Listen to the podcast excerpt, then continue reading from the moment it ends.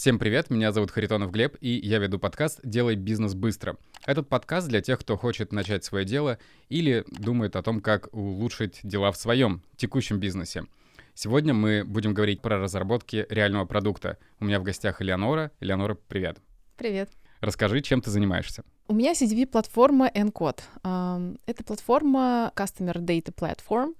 Если переводить на русский, то это платформа данных о клиентах. А суть ее заключается в том, что мы собираем информацию о пользователях а, со всех источников, которые возможны.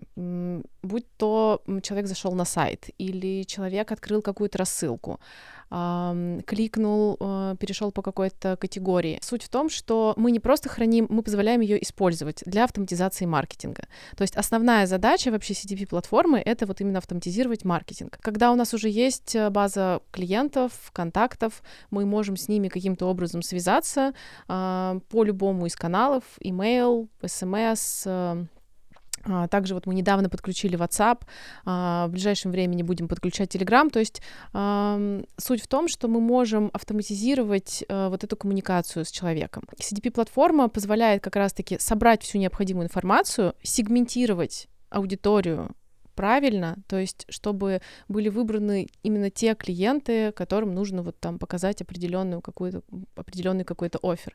И мы можем это все делать в автоматическом режиме, то есть, ну, например, там делать автопрогрев, вот эти автоворонки, а, или работать также с клиентами, с которыми а, мы уже там, не знаю, клиенты, которые сделали какие-то заказы, мы можем им предлагать а, там что-то новое или там, например, перезаказать, если это тот товар, не знаю, там общего потребления, и через два месяца он закончится, мы через два месяца можем напомнить о том, что у тебя скоро заканчивается товар там за, не знаю, за неделю, например, вот ты можешь купить его здесь. Это если очень общо говорить. Я вчера была на встрече а, с генеральным директором одной очень крупной компании, к сожалению, не буду называть имен, а, не стоит это делать, вот, но он меня спросил, а чем вы отличаетесь вот от а, там, платформы, которая стоит в 10 раз дешевле? И он называет платформу, ну, это просто платформа email-рассыльщик. Ну, то есть ты просто загружаешь туда базу и по этой базе делаешь рассылку. Все. А, ну, может быть, там какая-то есть базовая сегментация по полям, но это вот прям минималка. А мы же позволяем полностью учесть все поведение пользователя. То есть от момента, когда он к нам пришел, там источник его трафика. Дальше мы можем там посмотреть, он зашел на эту страницу, он посещал эту категорию, он зашел в рассылку, он кликнул э, или ну просто, например, открыл. То есть мы всю информацию о пользователе собираем, мы ее знаем, и мы можем на основе этой информации и строить какие-то вот коммуникации. Звучит это очень клево и круто, но я понимаю, что такая сложная платформа не может сделаться за один день. И это был какой-то долгий путь, который начинался практически с нуля. Да, путь очень долгий, оборачиваясь назад, э, я удивлена, что я в этой точке. Вообще, наверное, стоит начать с того, как я вообще попала сюда. Вот. И до Encode э, я занималась э, перепродажей, реселлером, была платформа Expert Center. Это другая платформа, которая позволяет отправлять э, имейлы. И изначально это просто вот ESP, то есть э, сервис-провайдер, который позволяет отправлять имейлы. Был очень большой запрос у клиентов на различную разработку, и мы просто делали разработку под наших клиентов. То есть Encode начинался с э, нашей внутренней разработки, но поскольку платформа польская, она принадлежала не мне, а мы были только реселлерами и перепродавали это все здесь, на территории России. Вот, мы, соответственно, делали для наших клиентов какую-то работу, которую ну, там, а, Польша не хотела делать по каким-то причинам. Ну, например, они всегда говорили про то, что мы никогда не будем заниматься попапами, то есть всплывающие окна — это вообще не наша тема. А всплывающие окна — это очень хороший инструмент а, для того, чтобы собирать базу.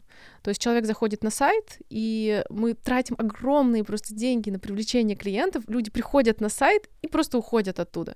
Ну, как бы можно было бы, например, сделать всплывающее окно на закрытие страницы или каким-то образом их привлечь, вот, чтобы они а, зарегистрировались. Например, у нас вот классный кейс есть а, компания Prime Стоматология, ну, казалось бы, а, офлайн бизнес а, такой, причем жесткий офлайн, да, в основном, ну, я не знаю. Ну, зубы онлайн точно не посверлить. Ну, да, то есть ты не представляешь себе, какая там может быть вообще автоматизация коммуникаций, но Ребята пришли к нам, вот мы э, как раз, э, они пользуются нашей платформой, и вот у нас есть даже с ними классный кейс. Они сначала сделали всплывающее окно, э, где они предлагали подписаться на рассылку для того, чтобы получить какое-то пособие о том, как правильно ухаживать за зубами. Ну, и оно не очень пошло, люди не регистрировались, очень мало было регистрации, как бы никто не оставлял имейлы. А потом они сделали гайд о том, как получить 13% эм, возмещения налога, да, а, и поперло.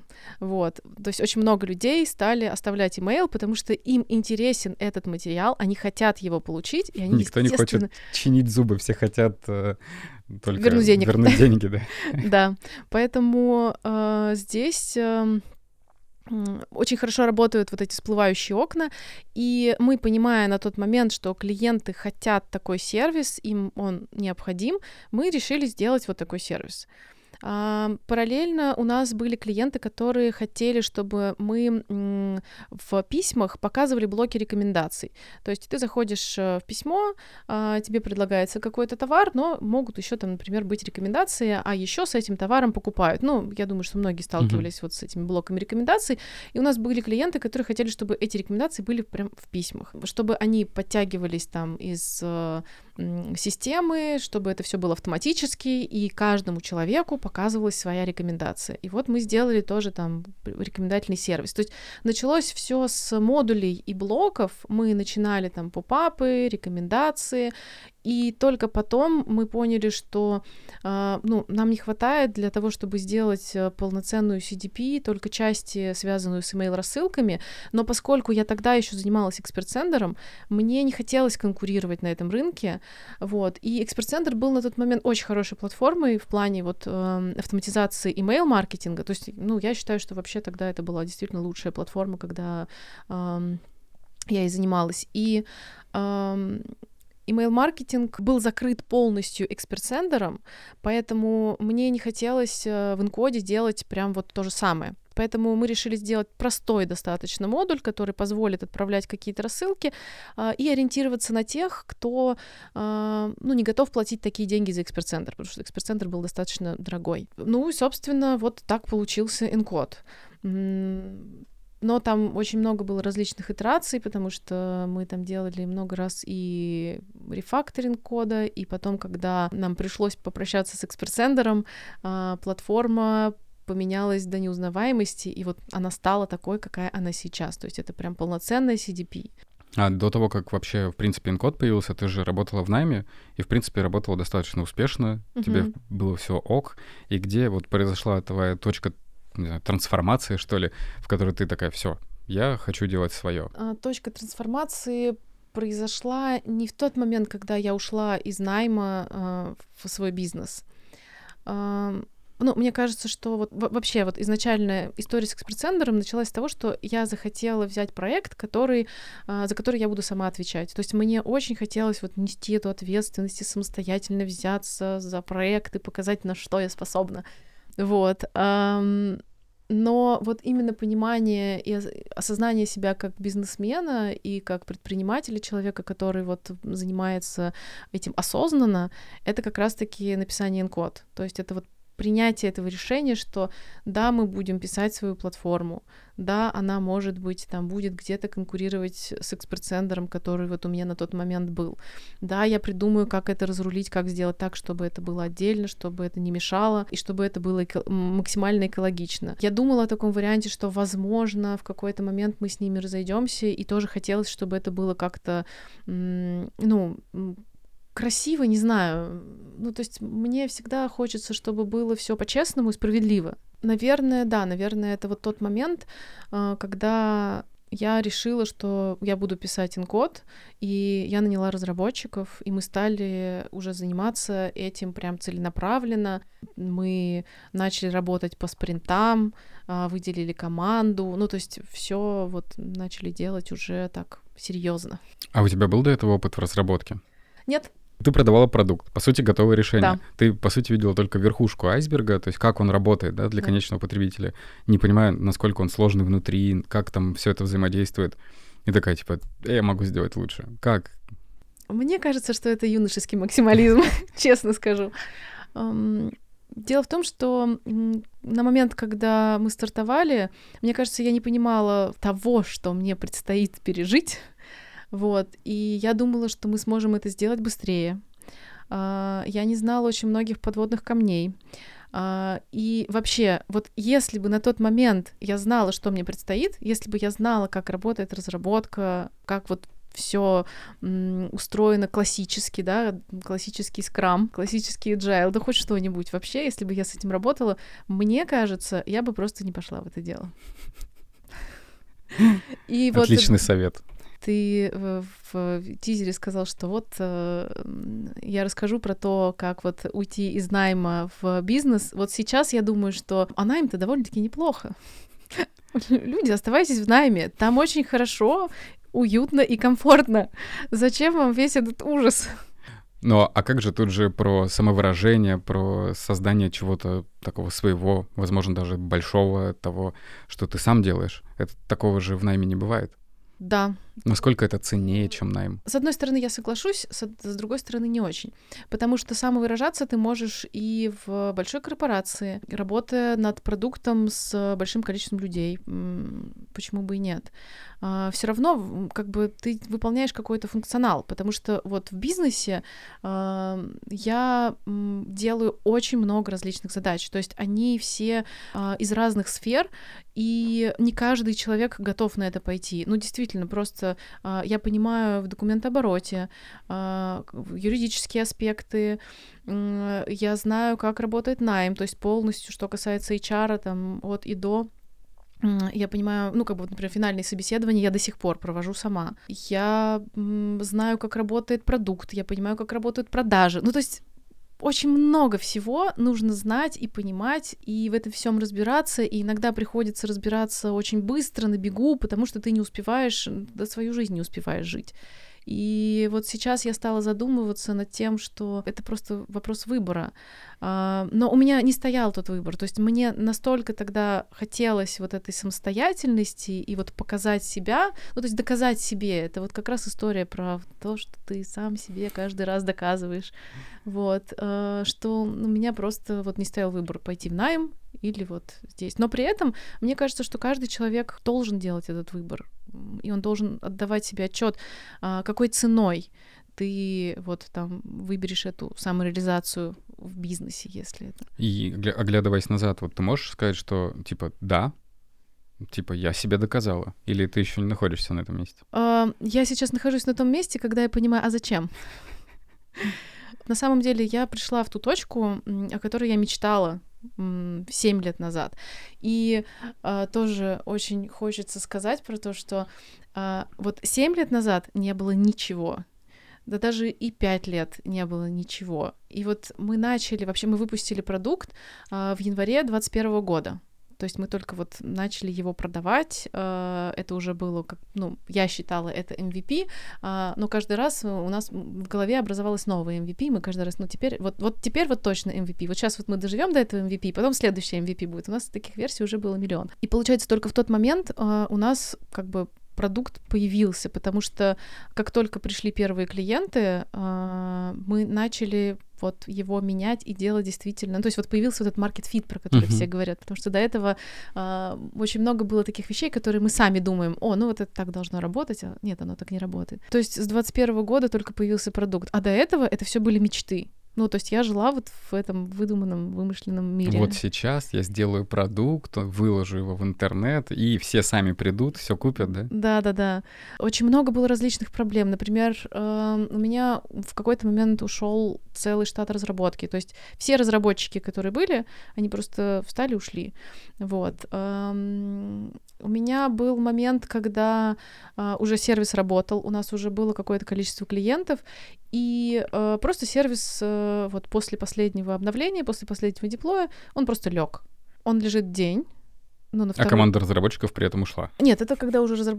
команда разработчиков Хорошо, была. что это не в да, один да, это, это разные вещи, да, это в, в разные моменты происходили. Но это вот были очень серьезные стрессы. Я очень сложно это все переживала, потому что, вот, ну, там, если говорить про первый случай, я тогда находилась э, в Бангкоке, я прилетела в отпуск, это был мой первый день отпуска, и я слегла с ангиной, жутчайшей просто. У меня была высокая какая-то сумасшедшая температура, там, за 40. Э, мне было так плохо, ну, то есть это психосоматика автоматика.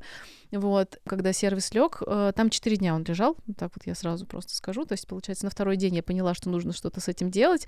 А, мы созванивались. Ну, просто там в инфраструктуре получилось так, что мы использовали тот сервис, который не должен был использоваться таким образом, и а, мы созванивались с их разработчиками для того, чтобы понять, как можно там его использовать и можем ли мы его заменить. А, поняли, что нет, и пришлось откатывать. То есть типа, получилось, что вот 4 дня у нас все лежало. Я, естественно, а, как гарант того, что все будет работать, э, клиенты поэтому мне звонили, а, я отвечала на вот вопросы клиентов. Ну, представляешь, сервис, э, который вот э, тебе необходим для того, чтобы делать рассылки, а у многих это огромные деньги. Ну вот они платят за наш сервис, там, грубо говоря, там 25 тысяч рублей а, за тариф, но при этом они могут зарабатывать с него, ну, реально миллионы. То есть там с рассылки можно зарабатывать там, ну, вот, там, я просто недавно прям смотрела цифры, там одна рассылка 160 тысяч рублей. Я такая, о, нормально.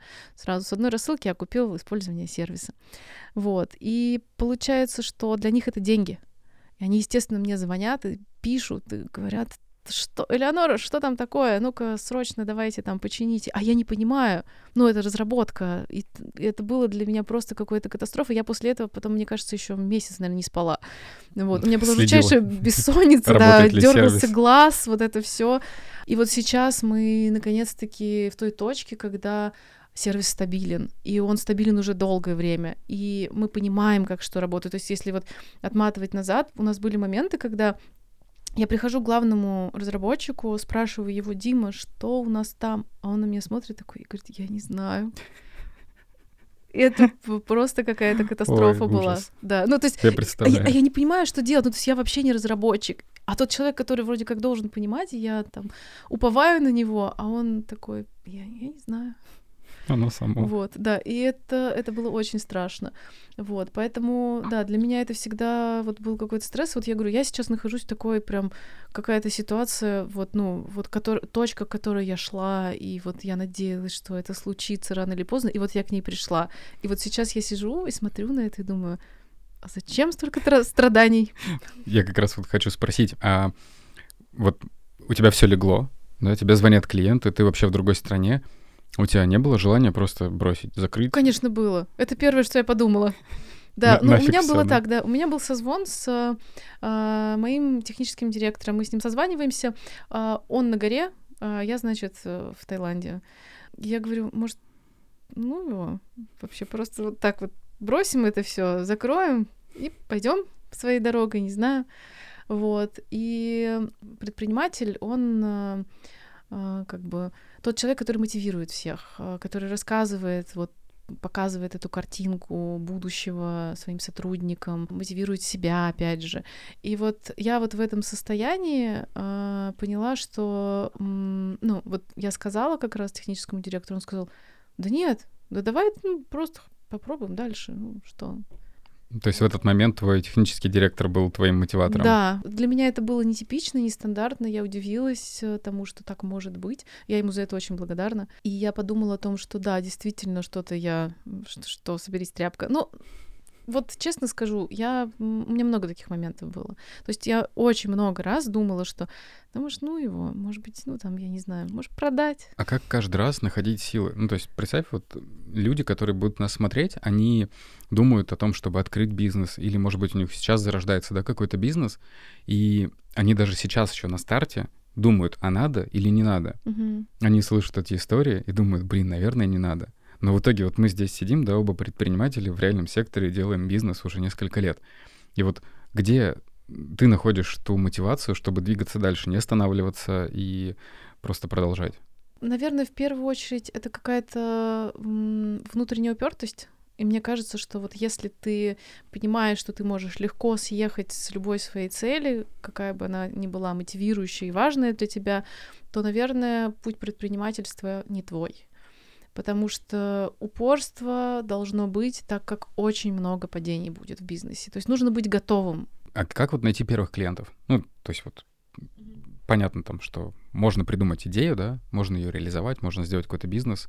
Мы говорим, если про интернет-бизнес именно, да, как найти первых клиентов? Ну, э, у меня здесь две э, истории. Первая — это про то, как мы искали.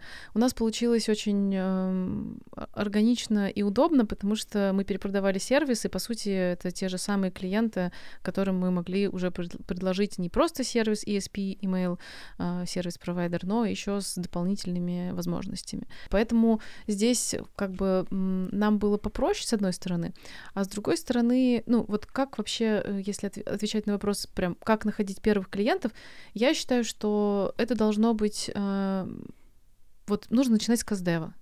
Я прям уверена, что нужно начинать с этого. Ты находишь первых потенциальных клиентов, и ты приходишь к ним и предлагаешь им, э, ну там, ты задаешь им вопросы, и по завершению вот этих вопросов, то есть ты спрашиваешь их, ты же понимаешь примерно, да, какую боль решает твой продукт. Ты им задаешь этот вопрос, какие есть боли, и вот, ну, например, если у тебя там конкуренты уже очень сильные, вот как мы делали, мы спрашивали, а что вас заставит а, перейти вот с этого конкурента, например, на наш сервис? Очень провокационный вопрос. Очень, очень провокационный вопрос, да. Но э, он очень крутой, потому что как раз-таки ты понимаешь, чего тебе не хватает для того, чтобы м, перейти вот на следующий уровень, для того, чтобы там составить конкуренцию. Не всегда, не каждый клиент ответит на эти вопросы, поэтому, ну, КСДФ, понятно, что он должен э, производиться там не на одном, не на десяти людях. Чем больше у тебя будет э, группа э, тестирования, тем, соответственно, ты э, лучший результат получишь и э, больше выводов сможешь сделать. И я бы рекомендовала начинать с КСДева, а самое главное, что когда ты уже нашел эту боль, и если ты понимаешь, что твой продукт уже сейчас может закрыть эту боль, ты предлагаешь тем людям, которые э, участвовали в твоем каздеве, они уже, в принципе, к тебе лояльны, ну, потому что ты их выслушал, как минимум. Ты им предлагаешь использовать твой продукт. Вот. И мне кажется, что это лучший способ э, вот, найти первых клиентов, потому что они попробовали, они тебе могут дать фидбэк, опять же, после каздева, они могут сказать тебе, что э, там, нам не понравилось э, использование продукта, потому что ты закрываешь вот эти их э, аргументы, и приходишь к ним опять, возвращаешься и говоришь, вот, смотрите, я сделал. Вот. И человек такой дальше продолжает, может быть, использовать, может быть, нет. Но, как я сказала, чем больше у тебя будет э, группа для тестирования, тем, соответственно, лучше результаты. Как-то так. Ты называешь свой офис э, Рязанский Google? Да. Ты задаешь такие же вопросы, как в Гугле? А, слушай, я не помню, какие вопросы задают в Гугле. Я помню, что я читала это, но, кажется, сейчас у нас очень сильно поменялся формат. Мне э, нравится очень айтишный бизнес. Мне очень нравятся айтишники. Я просто обожаю вообще. Ну, просто это какой-то а, отдельный сегмент аудитории, да, я очень люблю айтишников, потому что ну, то, как они думают, как они общаются, а, как они живут, их образ жизни, вот, ну, я обожаю. Ну, потому что все равно очень много вот HR у меня вот этой части, связанной э, с наймом, и то, э, с каким трепетом и осознанностью выбирают э, профессию айтишники. Я обычно задаю очень простые вопросы для того, чтобы понять мотивацию человека, почему он пришел к нам, и, ну, для меня, например, всегда странно, когда человек пришел к нам и ничего не знает про нас. Я говорю, ты почитал про нас что-то там в, не знаю, на сайте, как ты понял это, как это работает? А, если человек ничего не читал и не сделал домашнюю работу, для меня это большой показатель. Ну, потому что даже базовых таких вещей не делают, но это, это очень странно. Вот, поэтому я думаю, что нет, я не задаю вопросов как в Google, потому что в Google, наверное, там нужно больше пройти вот этих проверок, и им там, ну, как бы, у них э, больше поток, и, соответственно, больше отсев. Почему я называю Рязанский Google? Потому что у нас очень красивый, приятный офис, у нас все ходят там босичком, а, у нас очень много цветов, и, ну, как бы достаточно нестандартная атмосфера офиса для Рязани. Сейчас уже появляются такие компании, у которых тоже красивые, хорошие офисы, тоже домашняя такая атмосфера, уют. Но вот э, там лет пять назад э, еще таких не было, поэтому мы были такие единственные. Когда ко мне в гости приходили э, друзья-предприниматели, и я говорю, ой, ребят, я забыла вам сказать, да, у нас же разуваются в офисе. Они такие, так, а у вас есть носки запасные? или тапочки. Вот. Ну, очень непривычно, потому что ни- никто так не делает. Ну, сейчас уже все знают. Гостевые тапочки, как раньше. Гостевые носки у нас есть. Гостевые носки теперь? Да, мы обзавелись. Это очень мило. А как ты считаешь, девушкам войти, в принципе, сложнее или примерно так же, или нет никакой разницы? Мне очень часто задают этот вопрос, и я уже даже начала задумываться, может быть, я просто не замечаю. Я не вижу разницы вообще никакой. А, наверное, есть люди, которые мыслят стереотипами, но я с ними очень редко сталкиваюсь. В основном, ну вот, например, там с клиентами мы когда общаемся, они все нормально к этому относятся. Ну, не знаю, я не вижу какой-то э, проблемы в коммуникации. Э, ну, я не знаю, достижение каких-то результатов. И, ну, я говорю, есть люди, которые, которые мыслят стереотипами, и для них, наверное, это вот э, нонсенс, ну что вот тут вот девочка может войти. А, но мне часто задают этот вопрос, и я вот так и не, не нашла а, ни одного кейса, чтобы из-за того, что я женщина, у меня там что-то там не получалось. Хотя, наверное, хотелось бы, может быть, для пиара это было бы круто использовать. Но... Надо найти такой кейс и, собственно, потом проходить, да, рассказывать. Потом, потом ходить, да, и везде пиарить да. говорить, что «а вот, вы знаете». Да нет, я, правда, не сталкивалась, я, я не могу себе даже вот... Э, ну, я не могу даже вспомнить, э, чтобы у меня что-то такое было, что вот из того, что... Ну, наоборот, я прихожу на э, стартап какие-то тусовки или тусовки предпринимателей, и все мужчины очень э, хорошо общаются, очень вежливые и всегда удивляются такие, о, ничего себе, IT, круто, какая ты молодец. Ну, то есть я не вижу в этом какой-то там дискриминации или ущемления прав. Ну, не знаю, наоборот, как, как будто бы даже наоборот. Ну да, мне кажется, это действительно какой-то некий стереотип, который, в принципе, сложился, потому что IT-отрасль считается какой-то такой сложный, нужно писать код там и так далее. Но тут ты правильно говоришь, ты скорее предприниматель, и ты не разработчик, поэтому, да. может быть, ты поэтому, ну, и чувствуешь, что тебе это, на тебя это никак не сказывается. Да, но и при этом у нас же есть, например, э, девочки, которые да, занимаются разработкой, причем и бэк, и фронт. Э, то есть у нас Круто. девчонки работают, э, классные такие вообще. А, и, ну, тоже нет, вот вообще нет никаких проблем с этим. Я вообще не смотрю на пол, на самом деле. Вот на собеседование приходит человек, и неважно, что там вакансия подразумевает, что вот, ну, там, я не знаю, офис-менеджер — это в основном девочки, да. И если приходит мальчик, я вообще посмотрю нормально. То есть у меня нет э, никаких вот, не знаю, предвзятости, что ли, какой-то. Мне главное, чтобы человек понимал, куда он приходит и зачем. Ну, то есть вот главное — это осознанность, что у него внутри там в голове. Что он прочитал, что это за компания. Да. Что он здесь делать будет, как ему здесь будет находиться. Это да.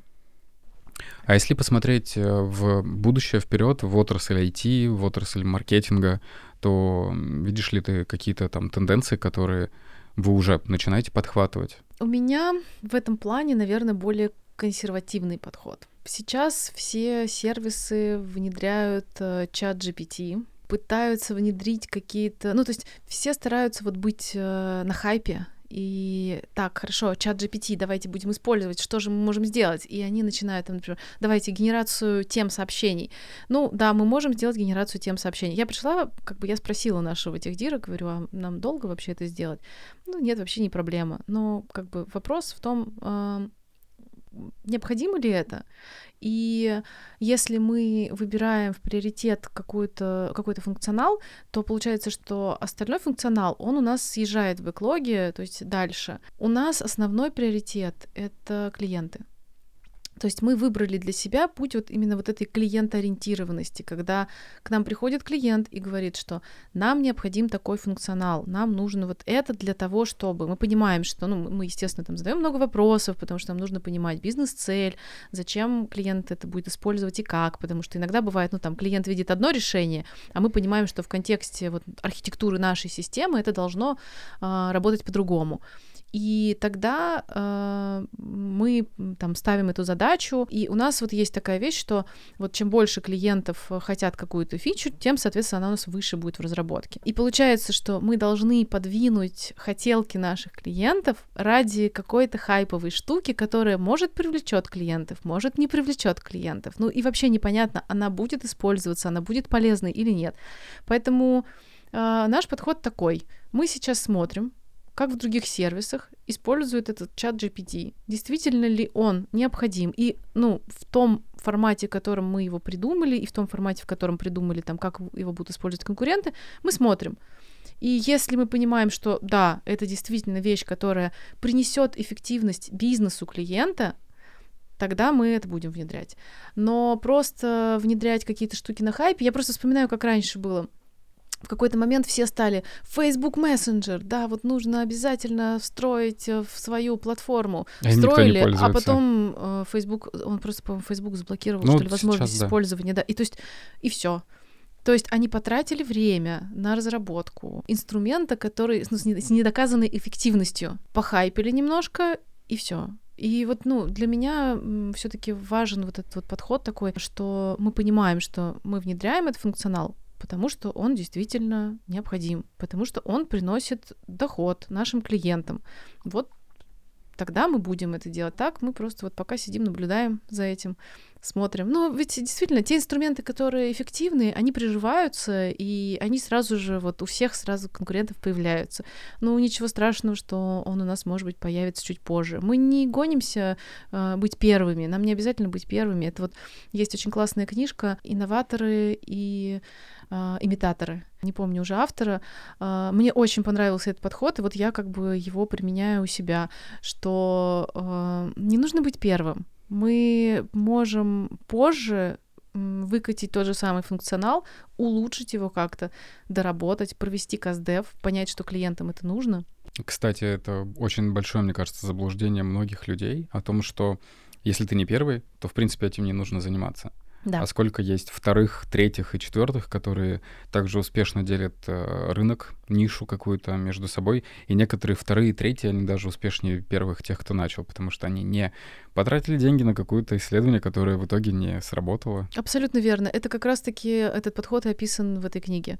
Там именно про это, про то, что Coca-Cola не была первой, про то, что ну, там очень много известных компаний а, рассматривается, которые не были первыми, но при этом они вот унаследовали от первых Самое прорыв, да. да. И ты рассказывал еще как-то о том, что Рязань это в принципе столица спам-рассылок, да? А, ну нет, я говорила, что Рязань — это родина CRM-маркетинга. А, прости, я думал, спам-рассылок. А, нет, ну, родина и столица э, email-маркетинга мы так называли, потому что действительно очень много специалистов э, в имейлинге, они из Рязани. Uh, те, которые занимаются CRM-маркетингом. Просто в Рязани есть радиотехническая академия, которая выпускает очень ценные кадры, вот, ну, там, разработчиков как раз-таки мы оттуда нанимаем. То есть классные ребята, а, в IT, они как раз-таки оттуда. И плюс эм, у нас изначально так получилось, что было много компаний, которые занимались email-маркетингом. Вот как раз та компания, в которой я работала, AH. А, мне кажется, что на тот момент, э, когда я уходила, ну, там 100, больше 100, 100 человек было. Ну, естественно, понятно, Круто. что есть какая-то текучка в, в течение времени, там люди приходят и уходят. То есть э, вот эта компания стала прям, э, мне кажется, прародителем очень многих и CRM-агентств, э, и вот, ну, собственно, мы запустили вот этот вот тренд. Вообще очень круто, что ландшафт бизнеса, мне кажется, меняется, и э, компании подходят к тому, что можно покупать какие-то продукты от бизнеса для бизнеса. Потому что мне кажется, что еще недавно у всех были какие-то амбиции, там, да мы можем сделать все сами, да мы наймем людей, да мы там возьмем вот это, возьмем вот то, слепим что-нибудь, сделаем. А сейчас, получается, компании готовы брать какой-то продукт, ну, причем, скажем так, новый, достаточно, да, там сырой, может быть, в каких-то моментах, там, когда ты его запускала, и не боятся использовать его, и используют его эффективно, получают обратную связь, видят, что он меняется, угу. и хотят пользоваться этим больше. Здесь мне хочется сделать небольшую ремарку. А, что клиенты боятся на самом а, деле. А, то есть нет, не, не меняется, да? Меняется, меняется, конечно же, да. Но клиенты боятся. И вот раньше как раз-таки такого не было. Раньше как-то проще там, начиналось все, то есть они могли легко взять продукт, а ну давайте попробуем, там, ну сейчас потестим, а, не пойдет, не пойдет, ладно. Вот. А, при этом мне а, очень нравится тренд, что все-таки используют а, SaaS-продукты. Раньше многие вот боялись, например, там использовать SaaS-продукт, а как же это вот, ну, надо же в контур поставить обязательно к себе. Вот. Сейчас такого нет, уже все понимают, что это гораздо удобнее и практичнее. Тем более чувствительная что... дата да? Да, да, да, да. Ну, во-первых, стали пользоваться сервисами, и раньше, да, очень многие хотели к себе in-house. До сих пор еще есть э, компании, которые самостоятельно все это делают, держат ну, там, свой отдел, но это обычно очень крупные компании, потому что им действительно выгоднее купить сервера, посадить несколько человек, которые будут всем этим заниматься. Но опять же, они все равно покупают э, чаще всего какой-то продукт, который ставят на эти сервера, и потом уже там как-то его допиливают под себя. Но э, в целом, да, сейчас бизнес э, э, более открыт э, к использованию продуктов э, для B2B. Вот. И это, конечно же, меня радует очень. И я знаю, что ты входишь в несколько бизнес-клубов даже, да? Да, да, я вхожу в два бизнес-клуба. Э, один московский, ну как московский, он, я бы сказала, больше онлайн, наверное, это РБ-клуб, там выходцы из клуба 500 сделали этот РБ-клуб. А, туда я вхожу, наверное, уже больше двух лет, и это, ну, как бы я знаю основателя, э, они сейчас переориентировались больше на казахстанский рынок, как-то вот у них там лучше пошло. А, но вот самое крутое в этом бизнес-клубе — это формат форума, Форум-группа — это когда несколько бизнесменов собираются раз в месяц и обсуждают какие-то вопросы, а, которые тебя беспокоят.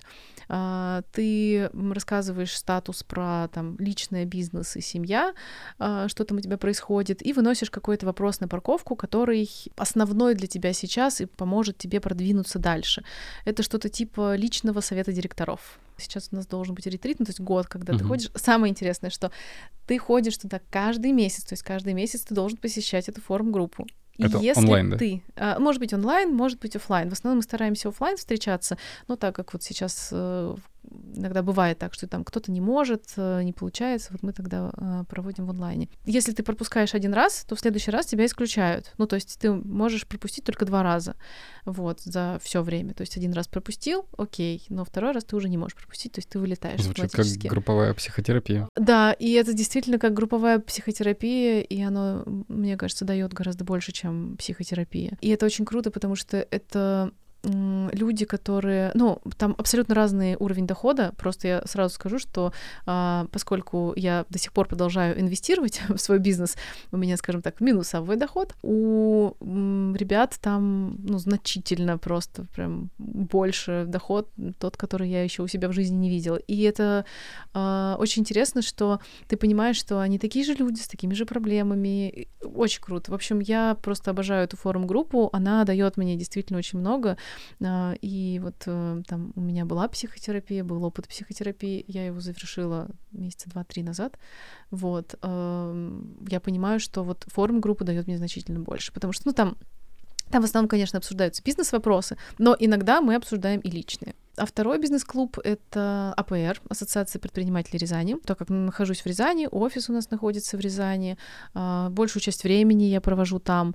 А, живу я вообще за городом, в частном доме. С полями из гороха. Э, да, с полями, с горохом, и еще э, иногда эти поля заносят, и тогда нужно звонить трактористу и просить, чтобы он почистил поля.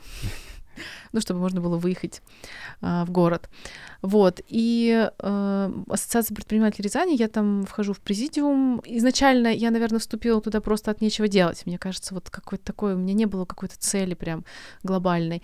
А сейчас я уже вот осознаю, что нет, я хочу находиться в этой ассоциации, потому что я понимаю, что я могу что-то привнести туда. И как-то вот, ну, хочется для, там, не знаю, а, своего региона что-то делать. Ну и плюс, опять же, там тоже есть очень много вот этого нетворкинга, общения с людьми, и там очень много а, крутых а, предпринимателей. Ну, я вообще всегда вдохновляюсь предпринимателями. Я, когда мне кто-то рассказывает про то, вот как он ведет бизнес, я э, проникаюсь большим уважением. Скажи, какой совет можно дать, как не нужно делать, чтобы не ошибиться, открывая свой бизнес? Что бы ты не сделала, например, вот если вот вернуться в самое начало, как бы ты не поступала, я не прислушивалась к людям, которые реально делают бизнес. Вот ты смотришь на человека, он тебе рассказывает, и вот, ну, почему-то, я не знаю, это вот сейчас я уже вижу и уже понимаю. Вот когда ты встречаешь предпринимателя, реального предпринимателя, человек, который вот делает прям бизнес, э, который занимается, ну, очень много всего знает, он такой простой.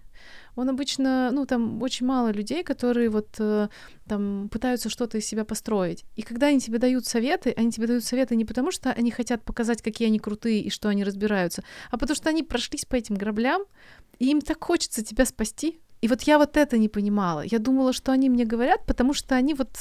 Завидуют тебе? Ну, Хотят, чтобы у тебя не было успеха? Да нет, ну просто, что вот у них, не знаю, они э, считают, что вот это вот, э, ну там, я не знаю, может быть, какой-то другой подход корпоративный, что вот, ну, у них сейчас большой бизнес, конечно, у него большой бизнес, поэтому вот он на это смотрит вот так вот. Или, может быть, да, может быть, он не искренний, что ли. Ну вот что-то что такое, короче, у меня внутри было, что я не воспринимала эти советы, э, и сама, наверное, не задавала вопросов. И вот мне кажется, что вообще с чего нужно начать, а, если ты прям начинаешь бизнес, стартуешь, тебе нужно начать слушать людей, потому что это и в продажах поможет. И вот, ну, часто бывает так, что ты смотришь и думаешь, да чего вот, вот этот человек может мне посоветовать? Ну, у него совершенно другой бизнес, ну, у него совершенно другие задачи. Ну, он там, ну, вот он там на своем уровне вот что-то там решает. Блин, да со стороны виднее. И вот это я поняла только сейчас. И когда мне кто-то сейчас приходит и говорит там со стороны, что «а вот, может быть, тебе вот это вот сделать», критика — это больно. Вот, ну, я до сих пор, я не знаю, есть люди, которые говорят, я хорошо отношусь к критике, спокойно, мне вообще легко. Ну, я, если это конструктивная критика, на собеседованиях мне постоянно говорят, если это конструктивная критика, я прям к этому хорошо отношусь, мне нормально. А, мне не нормально, мне больно всегда. Вот, я не знаю, как вы это делаете, люди. Мне всегда неприятно, но Сейчас я с этим как бы научилась работать, и если человек говорит, вот здесь вот нужно сделать вот так, или там, вы неправильно делаете, вы делаете вот так, даже, ну, как, когда формат критики не очень такой приятный, я э, такая, угу, пойду поплачу в уголке, а потом вернусь и такая, а можешь мне, пожалуйста, вот рассказать, а как ты вот это вот видишь, а как ты вот это вот видишь? И я пытаюсь уже докопаться вглубь, ну или, может быть, если я поняла идею, я пойду смотреть там процессы, думать над этим. Ну, то есть, если тебя это задело, значит, там что-то есть, вот.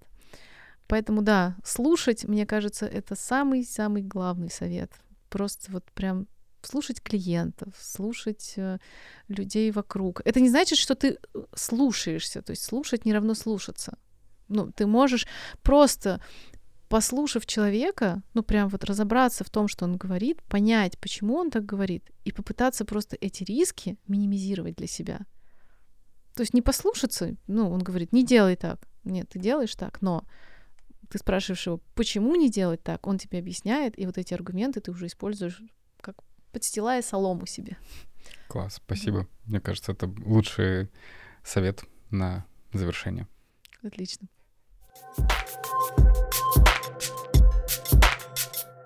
Спасибо, что дослушали это видео до конца. А, было очень интересно поговорить с Элеонорой, узнать, как можно на таком достаточно сложном рынке открыть IT-продукт, э, о том, как найти первых клиентов и в целом, как найти свою нишу для бизнеса.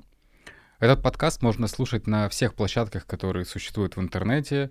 YouTube, ВК — это видеоформат, и любые аудиоплатформы Spotify, Яндекс Музыка и так далее. Не забывайте ставить э, палец вверх, оценки, колокольчики и пишите свои комментарии. Если у вас есть какие-то вопросы к Леоноре, то напишите их в комментарии, и мы ответим на них. Если вам понравился этот подкаст, то порекомендуйте его вашим друзьям, отправьте ссылку на него — и мы будем вам безумно благодарны.